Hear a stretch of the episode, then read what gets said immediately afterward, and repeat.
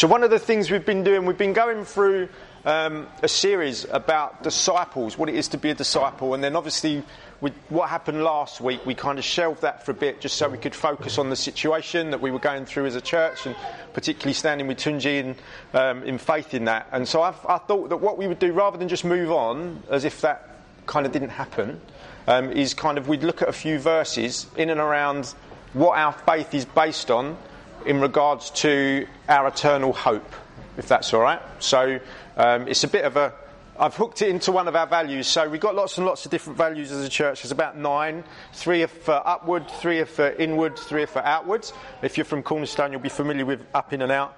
Um, and so there's one of our values which is about we live in tents, not castles. And so what we mean by that is that we're not building a castle here on earth. It's not about us building something on earth that's going to last forever. Um, but actually, we're just travelling through this life um, in a tent and we're not storing up too much. We travel light, and actually, the understanding is that our eternal dwelling is the, the, the, the, final destination, and so that we're kind of laying up all of our treasure, all of our hope in that destination. Um, and so, actually, that then helps us rightly grieve someone when they've gone to be with Jesus, because as we'll see in a minute from some of the verses, that's the best place any of us could be, is seeing him face unveiled without sickness, death, or tears hearing, Well done, good and faithful servant. We've won the race, we've completed it well, uh, we've, finished, we've finished strong. Um, and like what, and I, I, was thinking about this, talking very specifically about Millie's situation. The beautiful thing that just in June she was baptised, and uh, apparently Adam had been chatting with Tunji, and she was really caught up at that time about the fact that her eternal kind of life would be with Jesus. Um, and it's like God had given her something that he knew what was coming, he knew everything. Um, and it's not unjust. Actually, he had he'd been gracious enough to lead her to that place, and now she's, she's there. And that's just a beautiful thing. I think I, I was like genuinely got quite emotional, uh, as I know Adam did, just kind of hearing that. Um, and so that's a beautiful, beautiful thing. Um, so what we're going to do, I'm going to try and get. I've got eight verses that I'd love us to look at. We're not going to spend a long time doing it. So you're going to, I'm going to try and get you in threes or fours if we can. Just going to give you a verse each, and I'm going to give you a couple of minutes in your little groups just to talk about it. I don't want you to stay in a big group and say, I will take two verses, because you won't have enough time to even read them, let alone talk about them. Um, and so I'm just going to dish these out, so you, you can have two verses, so two pairs. Is that all right?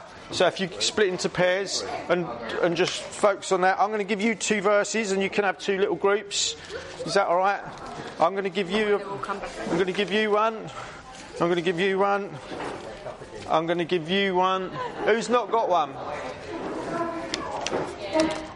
Can I get you and Adam to join in with Perry? Is that all right? Is that are the boys going to be all right? Is that okay? Oh no, hang on. Yeah. So, can I make a group, two groups out of you? Is that all right? You can all sit around the same table, but you join in with them. Is that all right? Are the boys going to be okay? Yeah. Brilliant. Right. And so have I got your attention, everybody? So, what I want you to do is just read your verse that you've got to one another and just talk about it. What does it mean to you? What does it speak to you? Not just thinking about the situation we've talked about, but just for your own life, for maybe the life of your family who may or may not know Jesus, for the life of your friends who may or may not know Jesus, for your purpose here on earth. What, does these, what do these verses mean to you?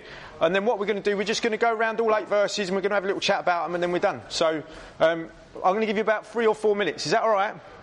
Brilliant. Go for it.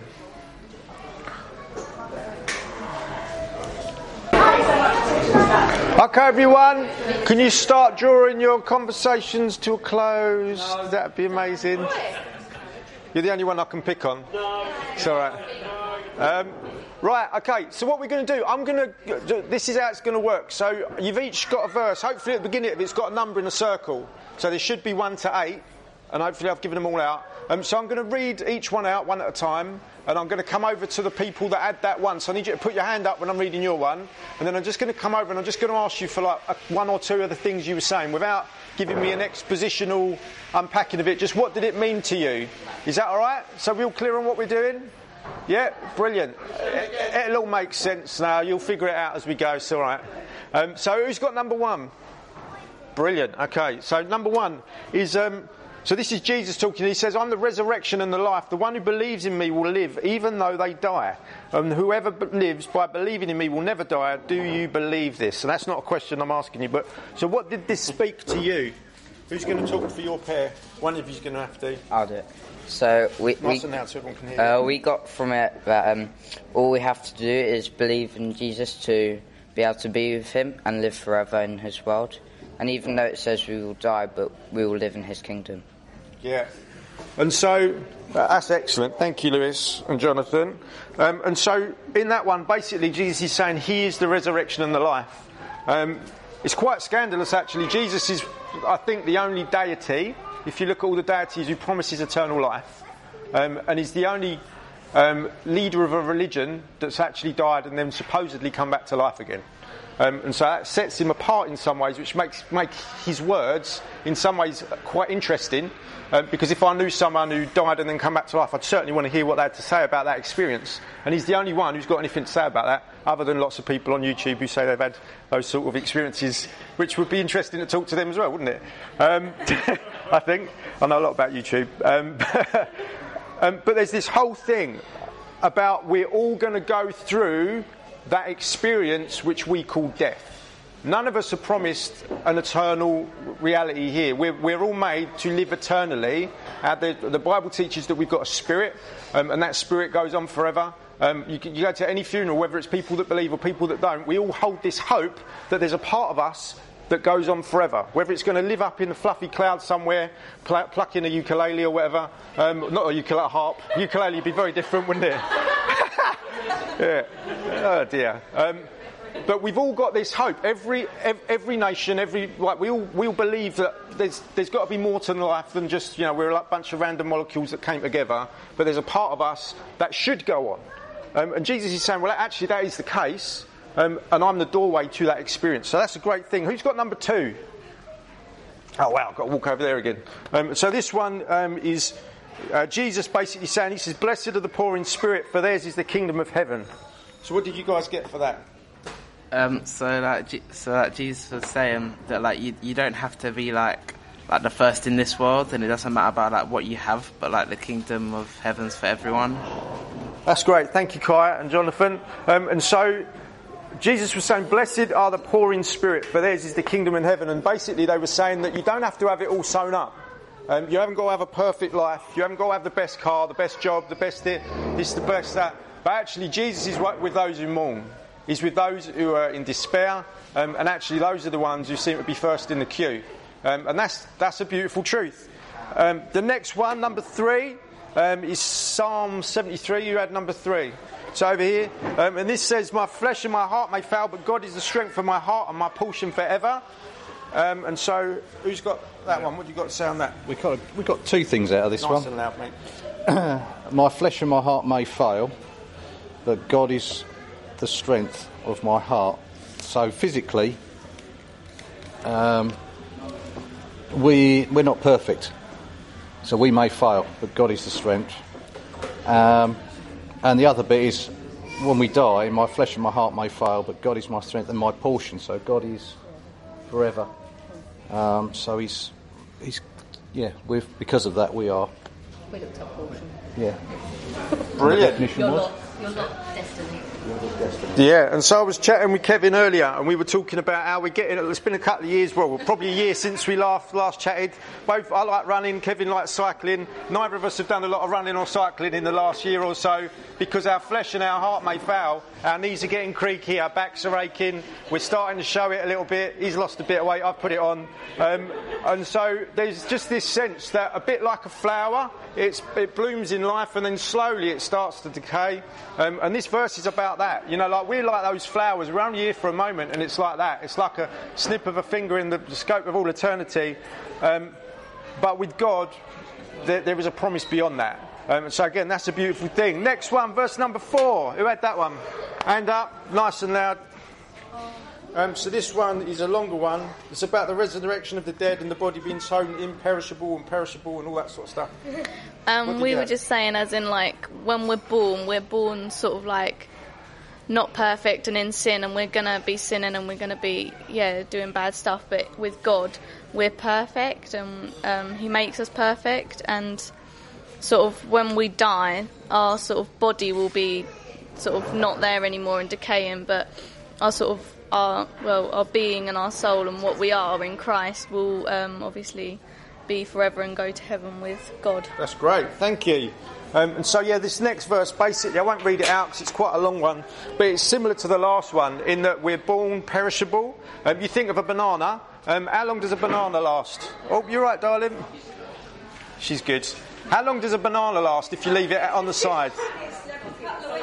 About a week or two. Um, it's very perishable, isn't it? I, I, don't know about you. There are two different types of people in the world. There are those who think that dates, best before dates, are like, you know, once it's gone past that date, it's like nuclear waste. And there, there are those people who think those dates are just on there for a laugh. Um, and you can eat something, and you can eat that thing like three months after it's gone off and it's grown legs and it's walking around the fridge. Uh, my wife's one of those people, and I'm the one that's like, this went out of date yesterday. We've got to throw it out. Um, and there's those, t- like most of those, you, you often have it's like marriage, you know, like you're always married to the opposite one.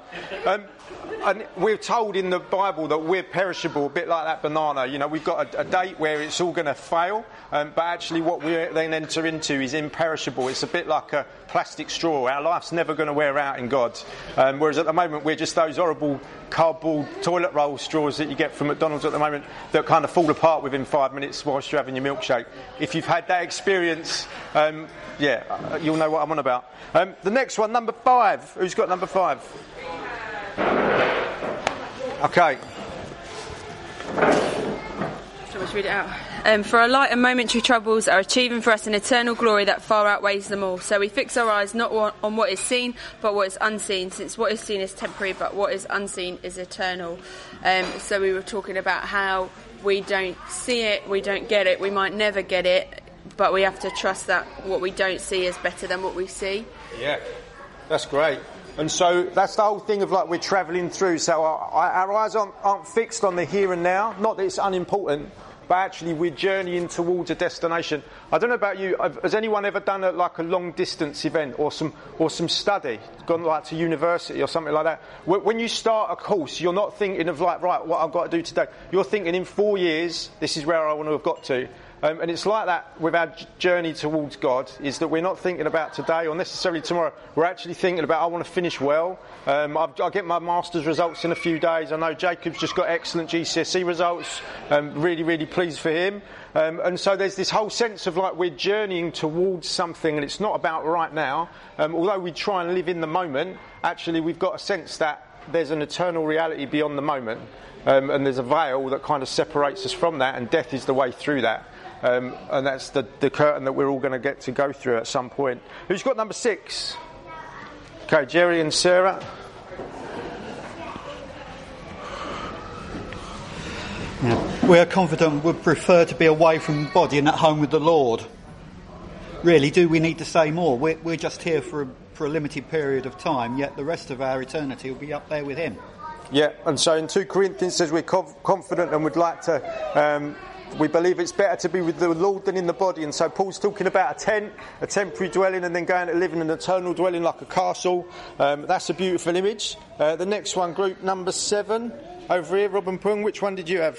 Uh, John 14, 1 to 2.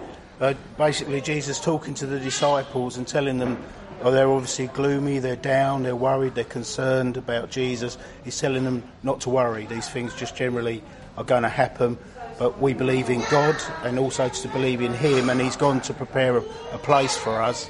And further on, it tells us He's coming back to take us there, so Brilliant. not to be concerned. Excellent. And so the verse Robin Pung had is John 14. Um, and where it says that Jesus has prepared a room for us ahead of time, that there's a mansion that we're going to, um, that we're kind of we're, we're travelling through this life in a tent, and Jesus has literally prepared a room, decorated it. Me and Natalie are watching lots of TV at the moment about decorating houses, you know, like always 60 minute makeover and get the builders in and all that sort of stuff. Whatever, all that sort of stuff. And um, don't tell me you've never watched it. Um, I know what you're up to.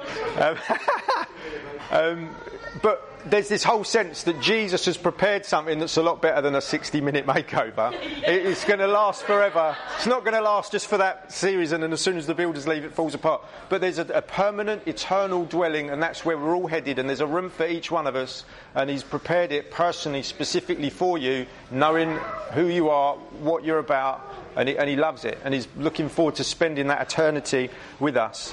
Um, and then the last one, who had number eight? Did you have a, a, another one? Yeah. What's that one? Finish strong. Romans 14, verse 8. If we live, we live for the Lord, and if we die, we die for the Lord. So whether we live or die, we belong to the Lord. I kind of want to say what Jerry said, and what more can you say? Yeah. but um, yeah, um, Perry was saying about actually living for the Lord is fine, but when he first became a Christian, um, he mentioned he was talking about actually the whole thing of would I die for the Lord? Like, Yeah. You know, if, if I was in a position where Yeah. I had to kind of, you know, be confident in my faith. Yeah, it's, Yeah. A, it's a tough one. I uh, would now. yeah, sorry. Just- And so, um, a, gr- a great illustration of this, I'm sure I've, I've actually had several conversations just over this week since Millie's passing about what does it look like dying for Jesus. There's obviously the early church, there was persecution. They were literally crucified on the side of the road and lit like burning torches, lighting the way into Rome. Um, there's that kind of, which thankfully we're not in that place, although others in countries like India and, um, and elsewhere, that is a very real reality where churches get stormed for their faith. But the, one of the realities is what happens when you find out that there's, it, like we've seen, we're in failing bodies that can go wrong and things happen. Uh, that's not the eternal reality, but it's our temporal reality. Uh, the guy that led me to Jesus, his name was Ken. Um, I worked in his car garage. It's how I met Natalie, introduced me. It's how I got baptised. It's how I got introduced to leadership. He became like a spiritual father to me. Very quickly after meeting Ken, we found out he, he was a car mechanic. He had his own garage. That he'd got um, lung cancer from asbestos in brake linings. And I watched someone die for Christ. I watched someone, although his body faded away and shriveled away, his mesothelioma ate away his lungs and his body very, very quickly, like really aggressive type of cancer. This guy came alive in Jesus. He didn't once shake his little hands at God and say, This is unjust. Um, he said that if all of his, like having his business and his garage had only been about seeing me come to faith, then it was all worth it. And you just think, wow, this is just amazing. Like, he's not going to see his grandkids. He's not going to, he missed his son's wedding, who got married the day before us. He missed being best man at our wedding. And it was just so, you know, but I saw someone live for Jesus and I saw someone die well for Jesus. And that would be my encouragement is if we have any hope in these verses, is it's not about now. And I've seen what it's like when people, it doesn't mean there's no emotion caught to it. It doesn't mean that we don't grieve, which we should. Like Tunji and uh, Millie's family are going to be rightly grieving, and some of us will be rightly grieving. I was rightly grieving in the week. I didn't really even know Millie. But when you're in a small community like this, we, we all rejoice with those who rejoice, and we suffer with those who suffer. We mourn with those who mourn. Um, and so for us as a church, it's going to affect us all differently. We're going to have questions about words that came and faith for healing. But yet, I think ultimately that those words assured us that Jesus knows Millie, and He knows He's prepared a room for her, and right now she's reveling in that, and that's the most beautiful thing. Um, and so that's the hope I choose to put my, my my life in, my faith in. Because what else do I put it in? Where else do we go? Like we were saying last week. Um, and so I just want you to take a moment on your tables just to pray with one another. Whatever this kicks up for you, this whole season, all this stuff we're looking at, um, let's just pray for one another for a moment or two. Um, it might not be about this, it might be something that's coming up in the week, like that's a big deal to you and you need Jesus to come through. Uh, but we'll just do that and then we'll pack up and we'll go home. Is that all right? Well done, guys.